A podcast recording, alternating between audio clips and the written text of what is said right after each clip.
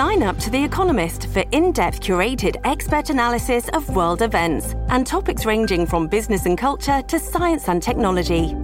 You'll get the weekly digital edition, online only articles, curated newsletters on politics, the markets, science, culture, and China, and full access to The Economist Podcast Plus.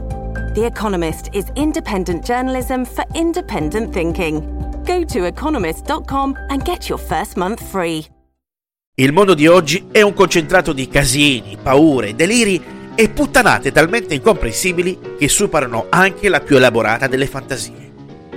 I talent show sono ormai diventati una tappa obbligata per sperare di poter avere il proprio giusto spazio e visibilità all'interno di una società che fa del casino e del pressapochismo le sue più fedeli dottrine.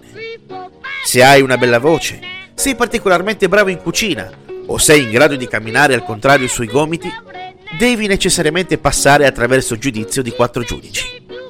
Tutto è frenetico ed assurdo. E mentre quello che una volta era in grado di lasciare realmente il segno, oggigiorno sembra non essere più efficace. Sembra quasi una dannata sfida a chi ha le emozioni più anestetizzate di tutti. Il povero bastardo che vi sta parlando crede che i bambini debbano fare i bambini.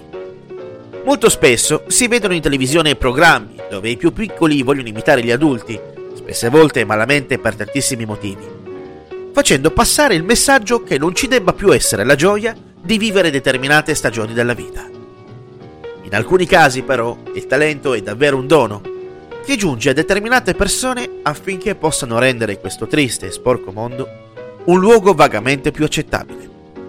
Le storie di bambini prodigio sono numerose, alcune particolari ed alcune affascinanti, così come quella di Sugar Child Robinson, il bambino prodigio del jazz. Frank Robinson Isaac, conosciuto con il suo nome d'arte di Sugar Child Robinson, nasce a Detroit e in tenera età mostra un incredibile talento cantando il blues, accompagnandosi al pianoforte, ascoltando i grandi artisti del genere del periodo. Ben presto l'incredibile talento di questo giovanissimo virtuoso del boogie woogie diventa un caso nazionale, fino ad interessare la stampa che gli dedica diversi servizi all'interno dei cinegiornali dell'epoca. Stando proprio a questi servizi, Sugar Child Robinson ha imparato a suonare il pianoforte da autodidatta, utilizzando una tecnica di esecuzione particolare che prevede di suonare i tasti con i gomiti e con i pugni. All'età di tre anni vince un concorso per giovani talenti presso il Paradise Theatre di Detroit e nel 1945 si esibisce come artista di supporto al grande vibrafonista e percussionista jazz Lionel Hampton, la cui legislazione sulla protezione dei minori gli ha impedito di poter portare Sugar Child Robinson nel suo tour. Nonostante questo divieto, Sugar Child si esibisce in radio con Hampton e con il grande pianista jazz Henry The Hipster Gibson, giungendo a fare un cameo dove interpreta se stesso nella produzione hollywoodiana targata Metro Goldwyn Mayer No Live No Love del 1946 e che annovera tra il cast gli attori Van Johnson, Keenan Wynn e Pat Kirkwood. Nel 1946 si è esibito per il presidente Harry Truman nel corso della cena dei corrispondenti della Casa Bianca, diventando così il primo artista afroamericano a partecipare ad una cena dell'associazione. In seguito a questa sua esibizione, la sua fama continua a crescere e continua così anche ad esibirsi in diversi teatri di Detroit e della California, facendo così registrare il tutto esaurito.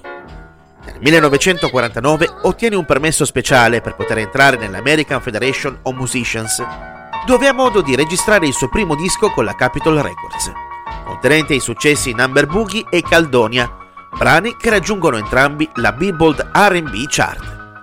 Nel 1952 decide di fermare le registrazioni, dichiarando in seguito di volere la vita di un ragazzo normale, andare a scuola e poter ricevere così un'istruzione.